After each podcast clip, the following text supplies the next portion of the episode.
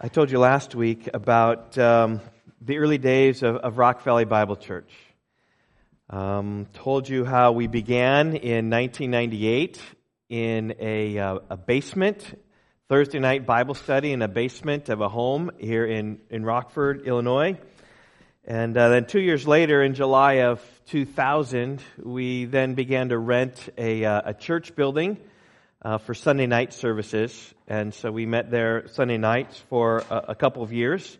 And then I quit my job and uh, as an IT uh, professional, and then I came up here to Rockford. And uh, that at that point, we still were Sunday nights. But then on March 3rd, 2002, we met on the first time on a Sunday morning at Rock Valley Bible Church. And we met at Rockford Christian High School. We rented that building for about 10 years. And uh, we've been here for about 10 years or so. Uh, but that first sermon I preached, March 3rd, 2002, um, was 20 years ago. Really, our first Sunday morning public meeting that we had. It's a church we had about 10 families. And uh, at that point, uh, in the life of the church, my, my, ministry was really entirely ahead of me. Um, you know, we just I just quit my job a couple months earlier and had come up here. Are we okay?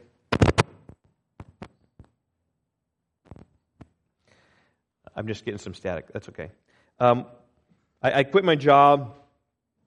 I'd come up here, and, and um, what I did on that very first Sunday is I put forth my heart as a pastor of a church. Uh, and I pledged that day to those who were there, those 10 families or so, to do all that I could by God's grace, my heart's desire to fulfill my pastoral calling at, at Rock Valley Bible Church. I didn't know long, how long it would last.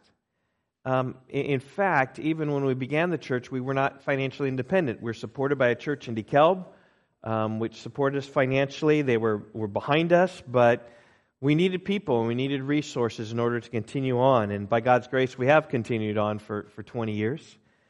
And, and I took as my text the, the farewell address that Paul gave to the Ephesian elders at Miletus in Acts chapter 20, verses 18 through 35 just that was the, the passage that, that Paul spoke to these pastors before he would leave them, and I, I felt that was a good passage for me to just pledge what I want to do as a pastor, because it outlines of all any passage in the New Testament most clearly the duties of a pastor. It, it speaks about a pastor's deep concern and love for his flock, to shed tears for the people of the church. It, it speaks of the, the character of pastoral work just serving and, and giving one's life for the flock. It speaks of temptations to ministry, to shrink back from speaking everything that's profitable. It speaks of the dangers in the ministry, about how wolves are coming. It, it speaks of the message that pastors are to speak repentance and faith and the gospel, the grace of God.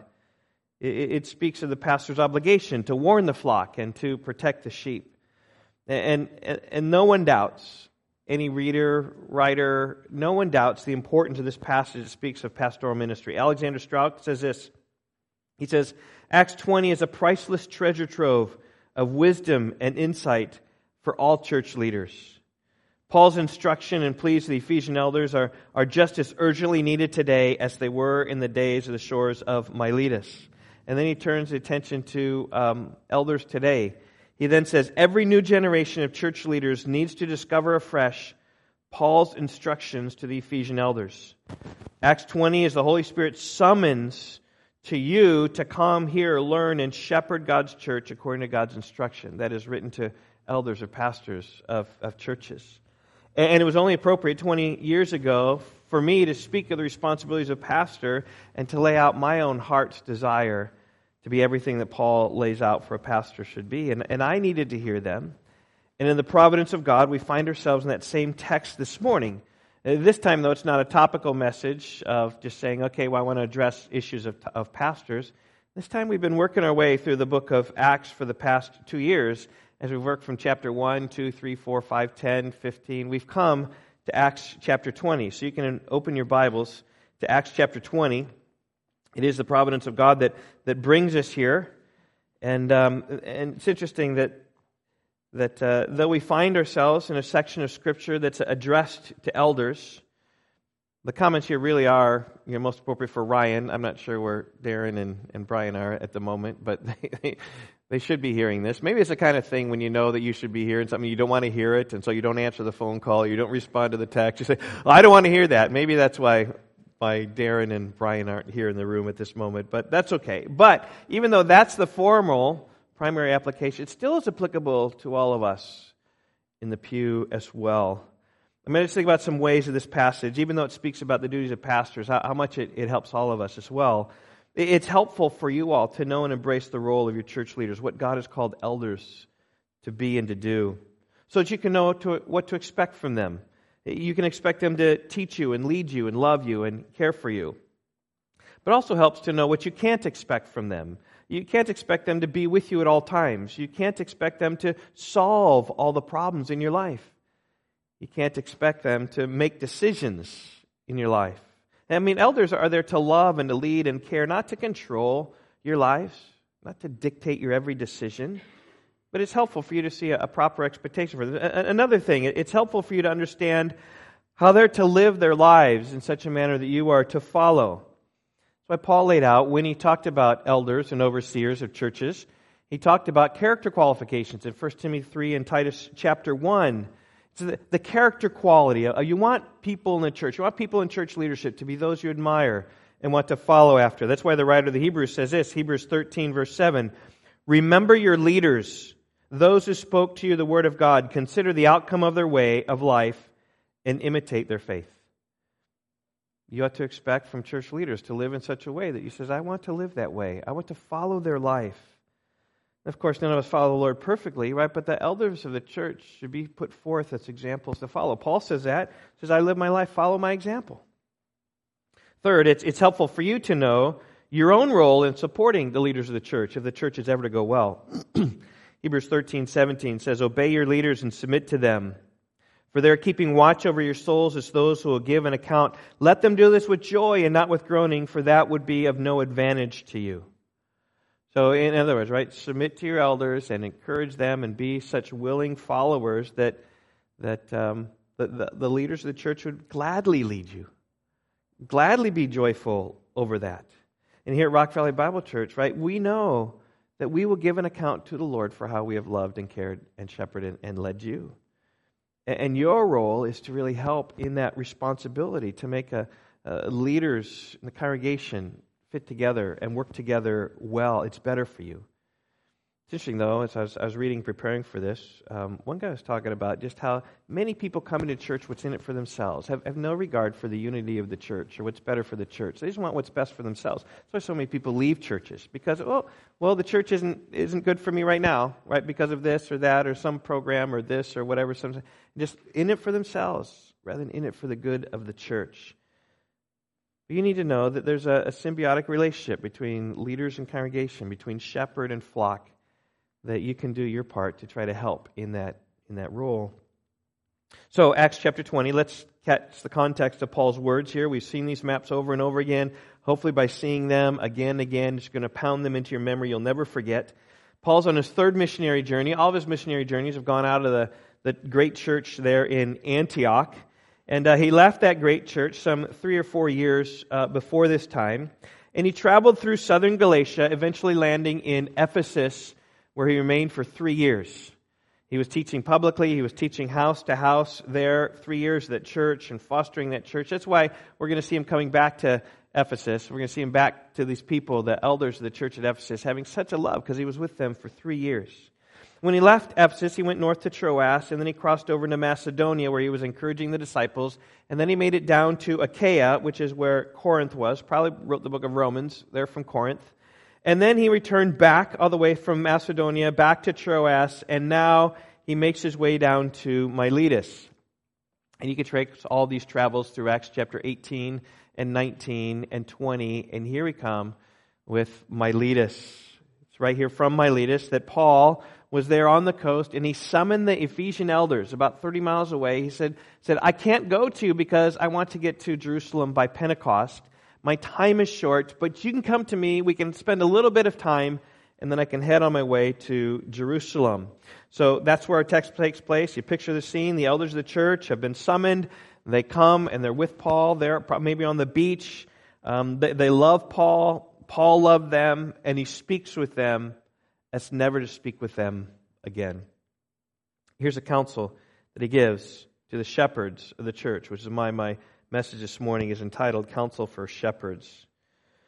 Paul said this You yourselves know how I lived among you the whole time I was, from the first day that I set foot in Asia, serving the Lord with all humility and with tears and with trials that happened to me through the plots of the Jews. How I did not shrink from declaring to you anything that was profitable and teaching you in public and from house to house, testifying both to Jews and to Greeks of repentance toward God and of faith in our Lord Jesus Christ. And now, behold, I'm going to Jerusalem, constrained by the Spirit, not knowing what will happen to me there except that the Holy Spirit testifies to me in every city that imprisonment and afflictions await me. But I do not account my life of any value, nor as precious to myself, if only I may finish my course and the ministry that I received from the Lord Jesus to testify to the gospel of the grace of God. And now, behold, I know that none of you among whom I've gone about proclaiming the kingdom will see my face again. Therefore, I testify to you this day that I'm innocent of the blood of all, for I did not shrink from declaring to you the whole counsel of God. Pay careful attention to yourselves and to all the flock in which the Holy Spirit has made you overseers to care for the church of God, which he obtained with his own blood. I know that after my departure, fierce wolves will come in among you, not sparing the flock. And from among your own selves will arise men speaking twisted things to draw away the disciples after them. Therefore, be alert, remembering that for three years I did not cease night or day to admonish everyone with tears. And now I commend you to God and to the word of his grace, which is able to build you up and to give you the inheritance among those who are sanctified. I coveted no one's silver or gold or apparel. You yourselves know that these hands ministered to my necessities and to those who were with me.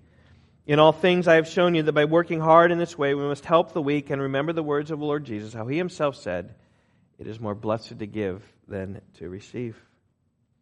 And then saying those things in verse 36, he knelt down, he prayed with them all. And there was much weeping on the part of Paul, and they, Paul, and they embraced Paul and they kissed him. And they were sorrowful, most of all, because of the word that he had spoken, that they did not see his face again. And they accompanied him to the ship. And we'll see next week, they accompany him to the ship, and he's off to Jerusalem, where he lands in chapter 21. But this morning. It is in Acts chapter 20. Um, this is two second part of my message that was last week, went through the, the whole text. And uh, if you see this passage, this whole sermon from 18 through 35, you see that it, it breaks down nicely into four sections. The first section begins at the beginning and then ends in uh, verse 21. And the second section goes from 22 through 24, and the third one from 25 to 31, and the last one from 32 through 36, 35. And all of these sections are, are, just outlined with this word. I'm not sure if you can see it there in your text. It says, and now. And now. And now. That's in, in the Greek text as well. It's kainun, kainun, kainun. Kai means and, and noon means now. And now, and now. Like he, he changes his different, um, different topics. And, so that's why when I preached the message 20 years ago, I had four points. That's why last week I went through two points, and this morning we're going to go through two points. So last week, if you remember, we looked at Paul's ministry from 18 through 21. That's where Paul talked about the character of his time in Ephesus. He said his whole time there was spent serving the Lord. He said he was serving the Lord with all humility and with tears and with trials and hardships. He said he didn't shrink back from telling them anything that was profitable and helpful. This whole time there. He taught them publicly, he taught them house to house. He, he taught to both Jews and Greeks of repentance toward God and of faith in the Lord Jesus Christ. This was his message with them constantly. Like, turn from your sins and turn to Christ. Believe in the Lord Jesus Christ. That's, that's the message that we have.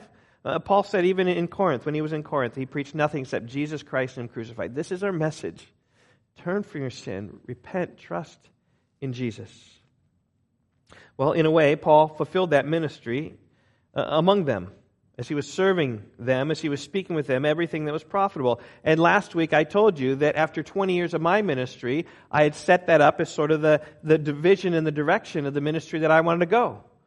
And I said, this is sort of my midterm exam. And, and I asked you all, I said, how, how have I done? Like, you can evaluate how well I've done about those things, about serving the Lord with all humility and tears and trials, and, and, and teaching you in public and, and in your houses, of declaring repentance and declaring faith.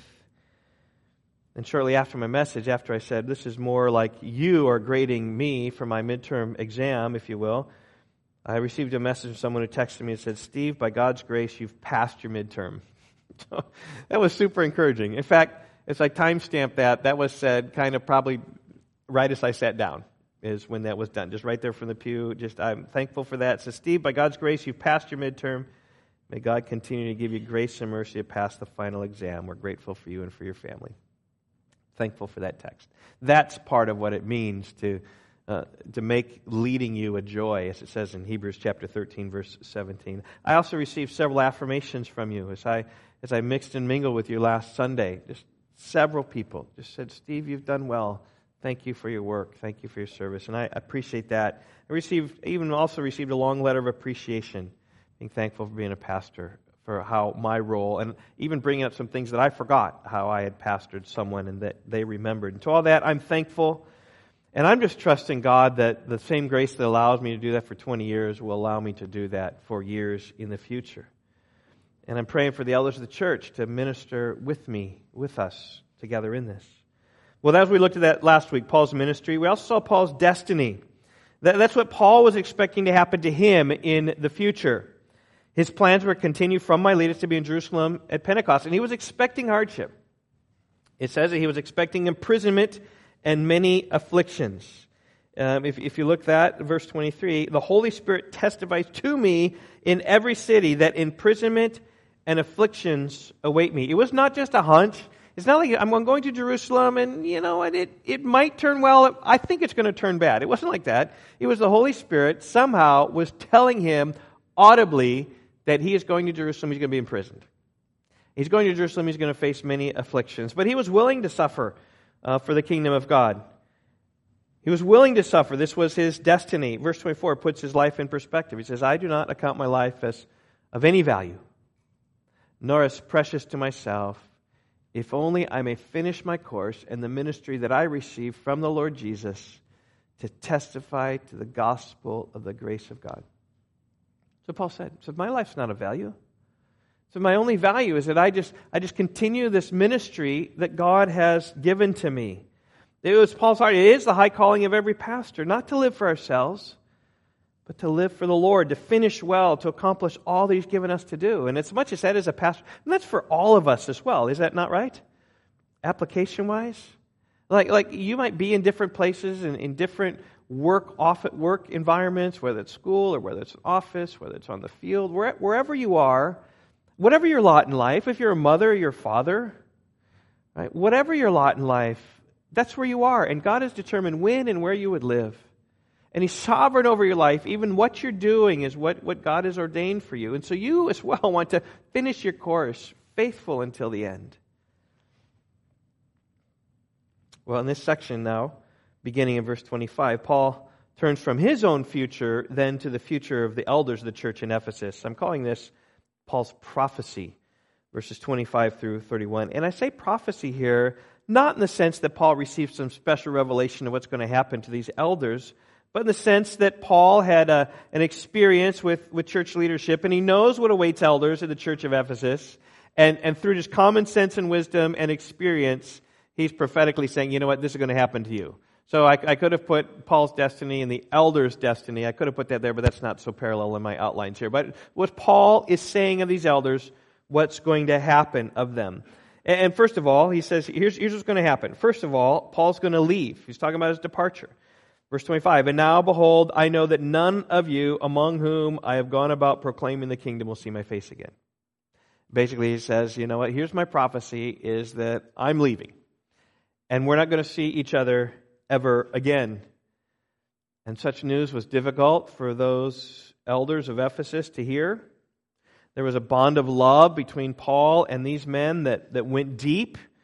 Um, they loved their time together, and then to think about departing, never to see him again, brought them to tears. In fact, that's how the scene ends. Do you remember verse 36? We said these things. He prayed with them all.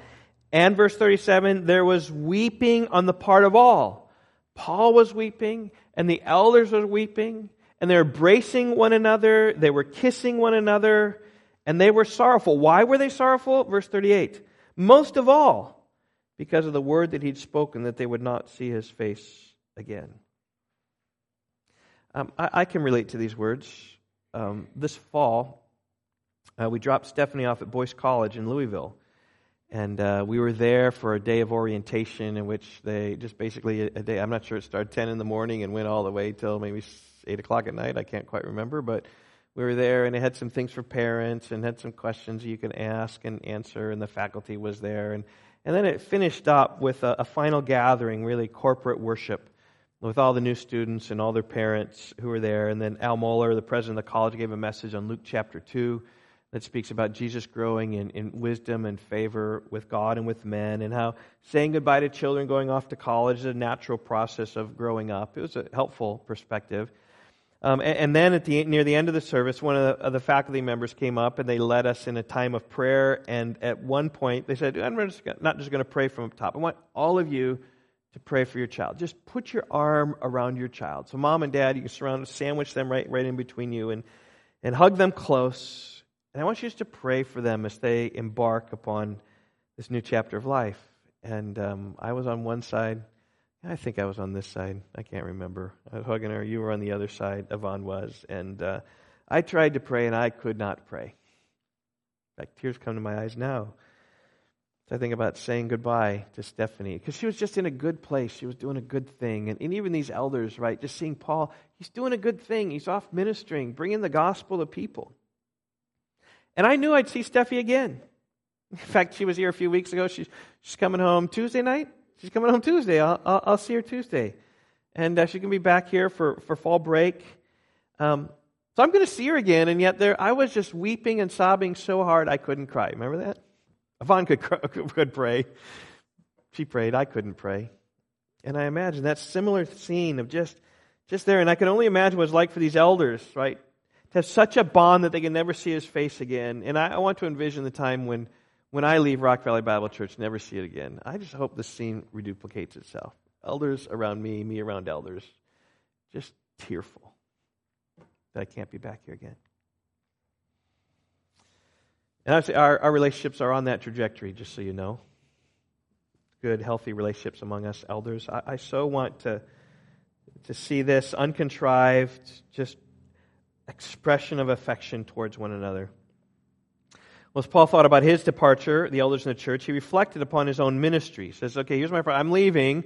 And then before he could talk more about what's going to happen in the future, then he, he talked about his own ministries, reflect upon it. He says, Therefore, I testify to you this day, I'm innocent of the blood of all. I did not shrink from declaring to you the whole counsel of God. And what Paul is talking about here is the imagery of the watchman.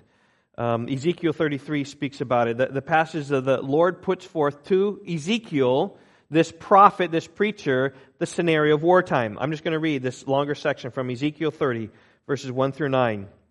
Ezekiel says this The word of the Lord came to me Son of man, speak to your people and say to them, If I bring the sword upon a land, and the people of this land take a man from among them and to make him their watchman. And if he sees the sword coming upon a land and blows his trumpets and warns the people, then if anyone who hears the sound of the trumpet and does not take the warning, and the sword comes and takes him away, his blood shall be upon his own head.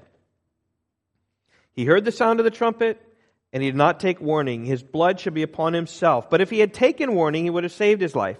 But if the watchman sees the sword coming and does not blow his trumpet, so that people are not warned, and the sword comes and takes away any of them, that person is taken away in his iniquity, but his blood I'll require at the watchman's hand.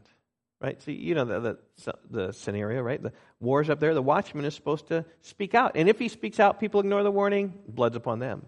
But if they come, the attacking army's coming, and the watchman is silent, blood be upon him. The Lord then applied this to Ezekiel as the preacher. He says, So you, son of man, I've made you watchman for the house of Israel. Whenever you hear a word from my mouth, you shall give it, you shall give them warning from me. If I say to the wicked, O wicked one, you shall surely die, and you do not speak to warn the wicked to turn from his way, that wicked person shall die in his iniquity, but his blood I'll require at your hand. But if you warn the wicked to turn from his way, and he does not turn from his way, that person shall die in his iniquity, but you will have delivered your soul. In other words, the blood's not upon you. And, that's exactly what Paul used here in the imagery upon himself. He says, Therefore I testify to you this day that I'm innocent of the blood of all. Uh, I've been a faithful watchman. I've blown the trumpet. I've give you the warning. Maybe it's not of an army coming, but it's the wrath of God coming. And you need to repent from your sins. You need to believe in Jesus. That's my message. Right? And if someone perishes in Ephesus, it's on them, it's not on me.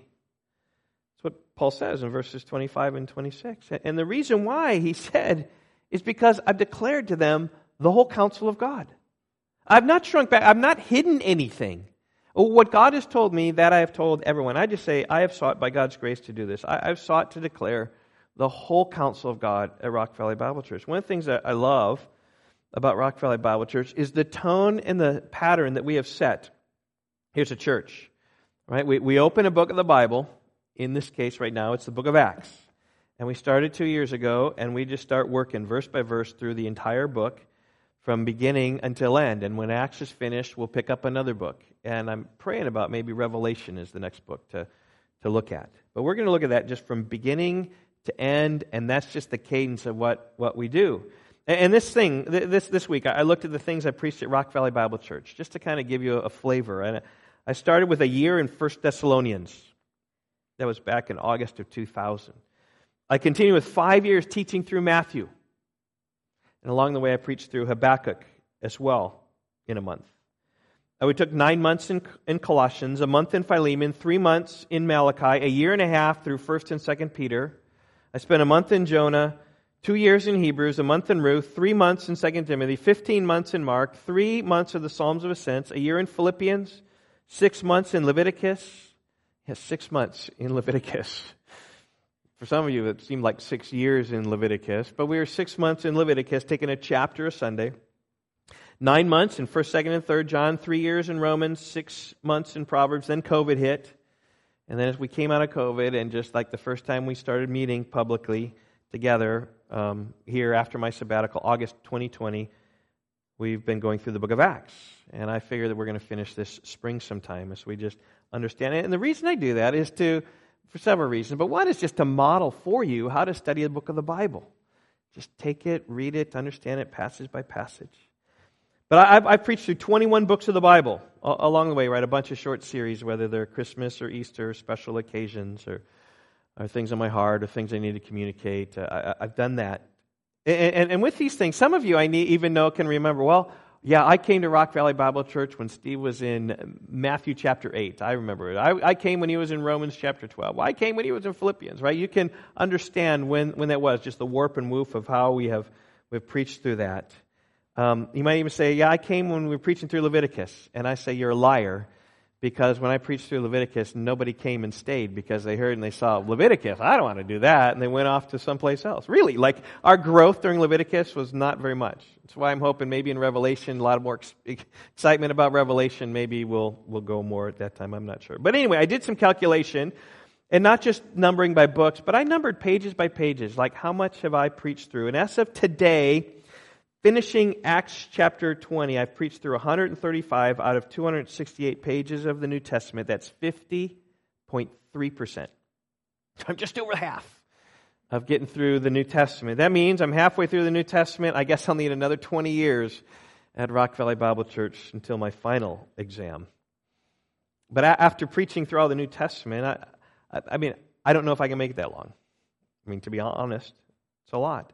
I'm guessing I preached through 5% of the Old Testament, maybe, so it'll be another 150 years before I be able to preach through all of the Bible. Um, I may not time to do that, but it's interesting here. Neither did the Apostle Paul. He was only three years in Ephesus. So it, when he speaks about the whole counsel of God, it doesn't mean every verse in the Bible, it just means all the will of God. The, the, there's nothing that I preach that when I leave, the elders are going to say, oh, yeah, Paul forgot this. Here's something else. As Spurgeon says, what's, what's new is not true, and what's true is not new. So he said, I've preached everything to you. And I think what it means here is, is not skipping over anything. And I just say that just this pattern of just going through Bible just relentlessly like this is unusual. Uh, I was talking with a pastor recently, said he was going to preach through 1 Corinthians. I said, Oh, really? I've not done that. I, I so look forward to preaching through 1 Corinthians because it speaks so much to our American culture. And then I just said, Well, how long are you going to take? He said, oh, About 10 weeks, I think. I was like, Okay. And I think you can do it in, in 10 weeks. I think you can faithfully preach through 1 Corinthians in 10 weeks. You can do that. But his approach is just not my approach. I, I checked up recently and, and, and discovered that the way he's getting through in 10 weeks is just he's skipping some sections. So he's sort of like catching some of it, but not all of it. That I have never done. I've never said, okay, and I know people preach through Romans, get to Romans chapter 9, and they say, ah, oh, it's too controversial. We're just going to go to Romans chapter 12. No, you go through Romans 9. I mean, that's, that's the treasure of the book, actually. But I, I've not, I've not just skipped. We started a book, we've preached through it to the end. Maybe I've preached too slowly, but I want to preach everything that God has for us in the book. And it's not to say there's nothing left to preach, there's lots more to preach. Um, Spurgeon just speak, spoke about the treasure trove of how, of how deep it is, that's for sure. But it is to say that we're not, we're not skipping sections. We want to declare to you the whole counsel of God.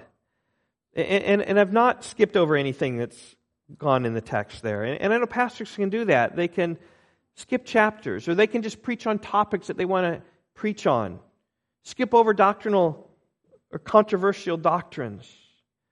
But my heart from the beginning at Rock Valley Bible Church has just been to just open the Bible and just teach it. And, and I, I, love the culture that we have set there. That's the expectation. We finish one book, we're going to go to another, and we're just going to dig, and we're just going to let the, the topic of that, that come and talk to us. Now, last week I shared with you some clips. I have one more clip to share with you here this morning. This is from 20 years ago, and just setting forth a vision of my wanting to preach the whole counsel of God. And here's what I said. Let me make sure my volume is up. My volume's all the way up. Here we go. And when I leave Rock Valley Bible Church, either by natural causes when God takes me home five years from now, or 55 years from now, or I'm in prison for the gospel, or when you send us to plant another church, Listen, my goal is I might be innocent of the blood of all men because I've faithfully communicated the whole counsel of God to you. That's what Paul said to do. That's what I want to do. And I feel strongly in my heart that the best way to do this is through expositorily preaching the Scriptures. Passage by passage, verse by verse, we let God determine the topic and not us.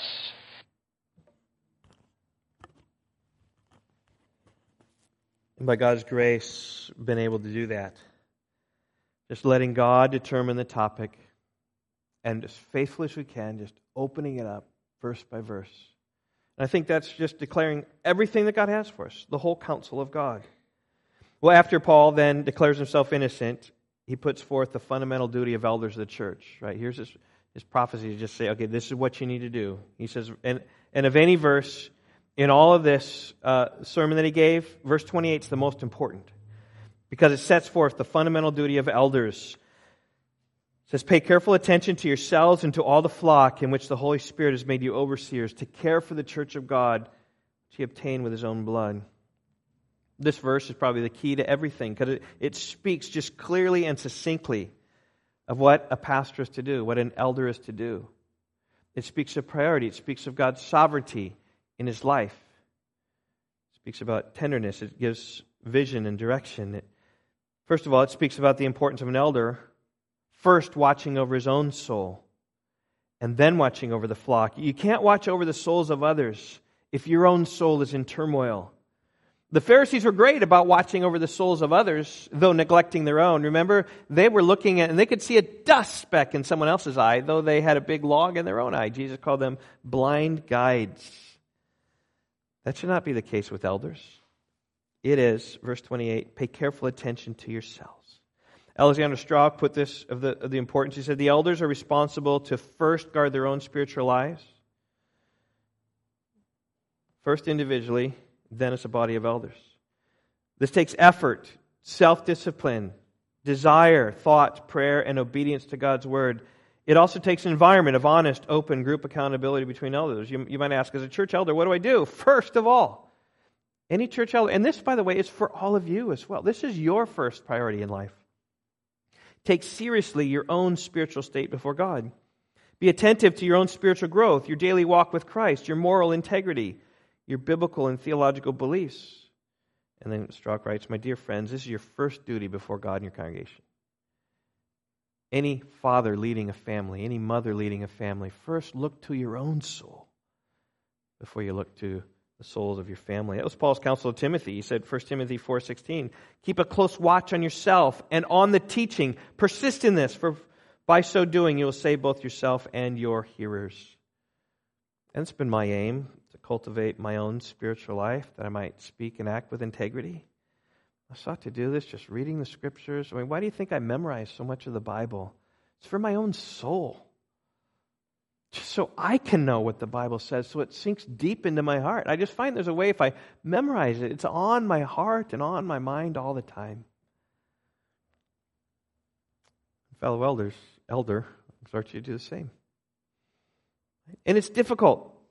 Richard Baxter said this of, of pastors. He says this The enemy has a special eye on you. You want to know the best way to take down a church? Take down the leaders, corrupt them spiritually. Let them just neglect their spiritual walk, and they'll fall.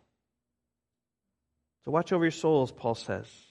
And by the way, Acts 28, 20, verse 28 gives every motivation for us to do so because we have confidence, right, that elders have been appointed by God's design. It says, verse 28, be careful attention to yourselves and to all the flock in which the Holy Spirit has made you overseers. So Paul is thinking here about those in Ephesus.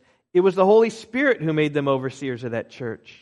Yes, certainly, right? Paul laid hands on them as he did in every church, right, and, and anointed them oil, like with, with his elders. Just God's confirmation, yes, you are, but, but Paul knew full well that as he was doing that on a human level, it was the Holy Spirit on a divine level that was appointing them as elders. And Ryan, you've been appointed by God, by the Holy Spirit, to be an elder here at this church. November 25th, 2018, you and Ryan. And May 15th, 2011, Darren was appointed an elder, made an overseer by the Holy Spirit. But uh, it's interesting, by the way, also, the Holy Spirit has made you overseers. The, the, these are elders called from Miletus. They're also overseers. That is one who, who oversees the flock. It's the, it's the shepherd who gets on the hill and kind of can watch the flock below so he can guard and, and, and watch out on top. That's an overseer, one who leads. And then in verse 28, it's interesting here, it says that you've been made an overseer to care for the church of God. Other translations here say to pastor the church of God or to shepherd the church of God. And that's how we get this word pastor. And so what we see here is just kind of a, a subtle sidelight here, but elders are overseers, are pastors. They're just different names for the same office. An elder might speak more of wisdom, and an overseer might speak more of leadership, and a pastor might speak more just of care and concern and love, but that's all the picture of who elders are. That, that's why, as I announced last week, we're going to be doing some elder visits, some pastoral visits uh, coming this fall to all formal members of Rock Valley Bible Church. If you get visited by Ryan, you're visited by a pastor. Or Darren or, or Brian, those are pastors. I'm not the pastor of a church. We're all pastors together, just to help you in terminology.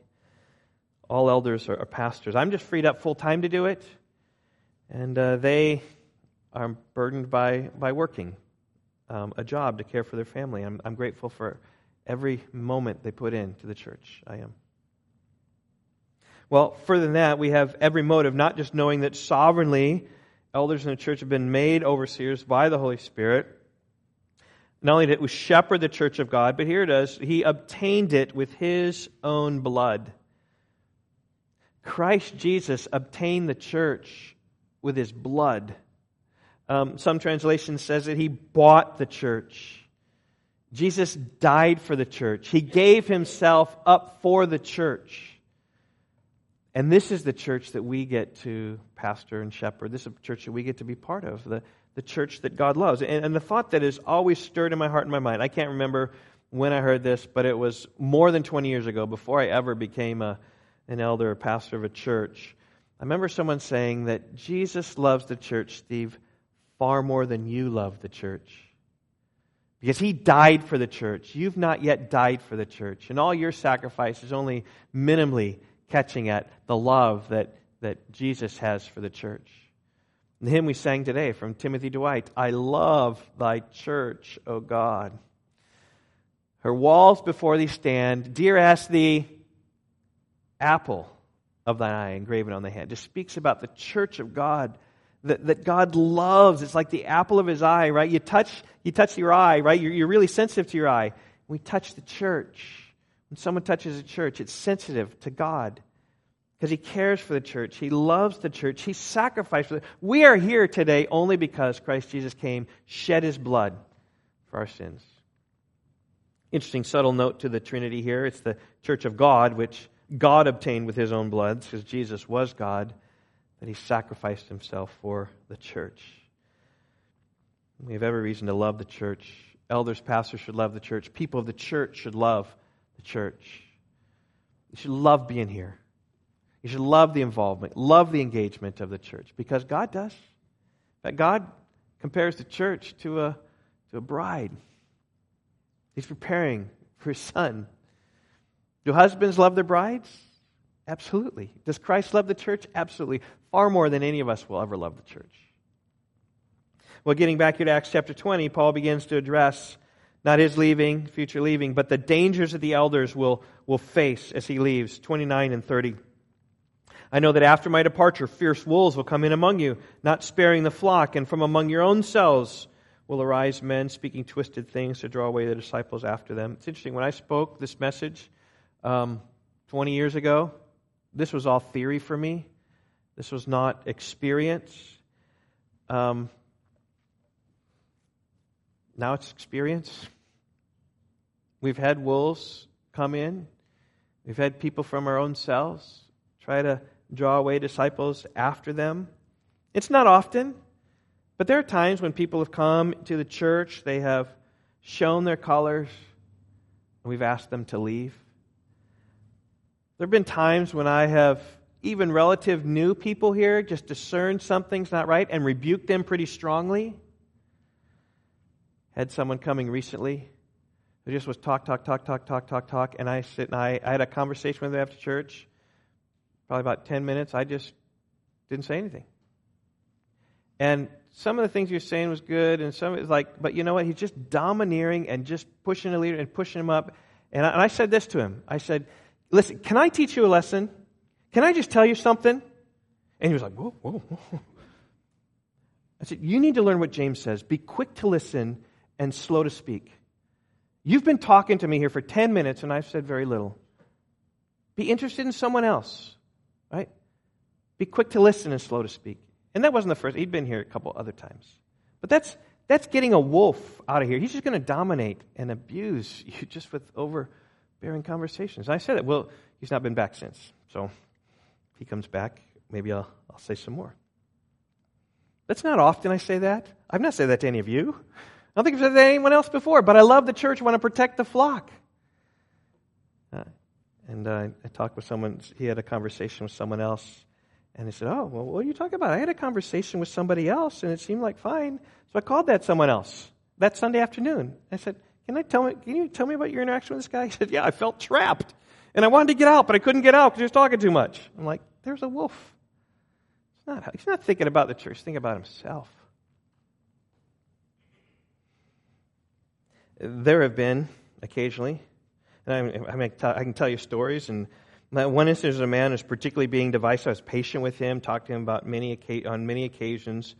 But I remember even it got to the point on the phone, I just said, You know, why are you even coming to Rock Valley Bible Church? You know he said to me? He said, Why am I coming? Why are you coming to Rock Valley Bible Church? Like, I'm kind of the pastor right here. I'm a pastor, right, of the church, and I'm, I'm preaching that. And he was just hostile. It got so bad at one point that I told him, You know what, you're not welcome anymore at Rock Valley Bible Church. And he said, You can't stop me from coming to church and processing with the elders um, it, we, were, we were that close to putting it, going to the police and asking him for an order of protection not to be here because he's so disruptive. Um, now, it's interesting. You, you don't know much about that. because a lot of this is like uh, behind the scenes sort of ministry. A lot of, uh, yeah, think about what sheep knows that the wolf is, is just over the hill or just kind of coming, right? It's the shepherd who goes around, deals with the wolf, and gets it gone. The sheep don't even know. Bah, bah, I love this grass. It's kind of one of those unsung things that need to, need to take place.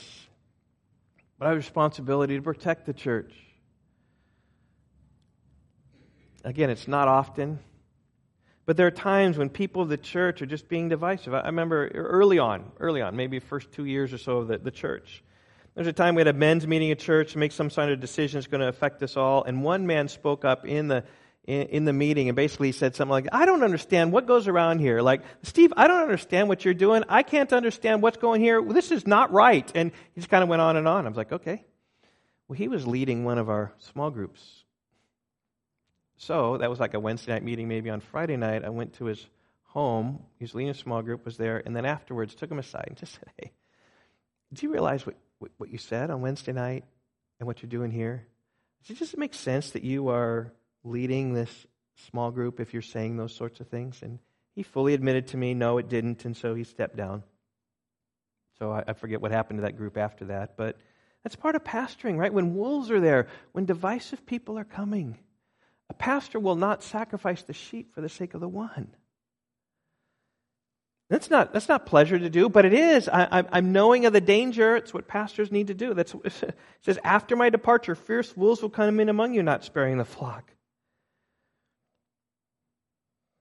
So, in a place of authority, there are a few times you need to watch people and just say it's, it's, it's not good for our flock.